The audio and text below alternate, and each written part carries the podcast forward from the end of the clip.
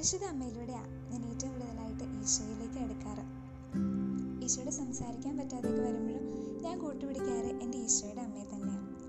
അമ്മയെ പറ്റി പറയുവാണെങ്കിൽ അമ്മ ഭയങ്കര അടിപൊളിയാണ് ഈശോയോട് സംസാരിക്കാനും ഈശോ അനുഭവിക്കാനൊക്കെ പറ്റാതെയൊക്കെ ഇരിക്കുമ്പോഴും നമ്മുടെ ഉള്ളിൽ ഈശോയെ കിട്ടണമെന്ന ആഗ്രഹത്തോടെ അമ്മ നമ്മുടെ തൊട്ടടുത്ത് വന്നിരിക്കും. നമ്മൾ ഈശോയെ അനുഭവിക്കണമെന്ന് നമ്മളെക്കാൾ കൂടുതൽ ആഗ്രഹം പരിശുദ്ധ അമ്മയ്ക്ക് തന്നെയാണ് അതെനിക്ക് പലപ്പോഴും ഫീൽ ചെയ്യാറുണ്ട്. ചിലപ്പോഴൊക്കെ കൊന്ത ചെല്ലണമെന്ന് ഭയങ്കര ആഗ്രഹമുണ്ട്.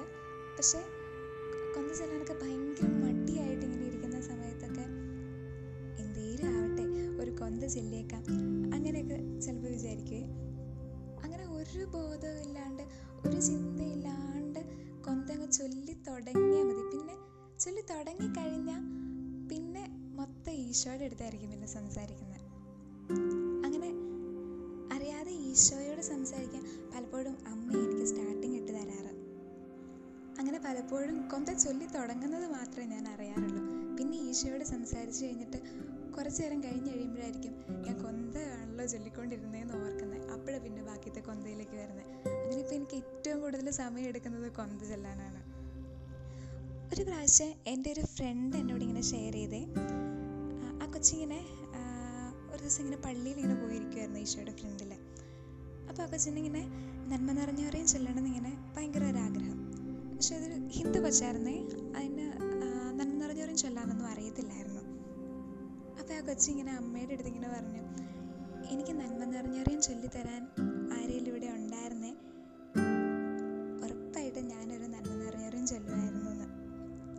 ആ സെക്കൻഡിൽ അടുത്ത സ്പോട്ടിൽ തന്നെ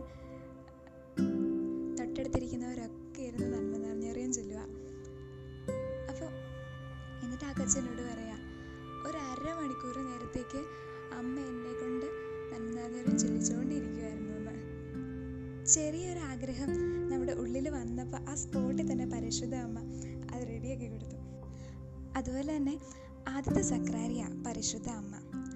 ആദ്യം ഈശോയെ സ്വീകരിച്ചത് ഉദരത്തിൽ പിന്നീട് അമ്മ ഈശോയെ സ്വീകരിച്ചത് അമ്മയുടെ ഹൃദയത്തിന്റെ ഉള്ളിലാണ് അപ്പം അമ്മയെ കെട്ടിപ്പിടിച്ച് അമ്മയുടെ കൂടെ നടന്നു ഉറപ്പായിട്ടും ആ സക്രാരിയുടെ ഒപ്പമല്ലേ നമ്മൾ നടക്കുന്നത്?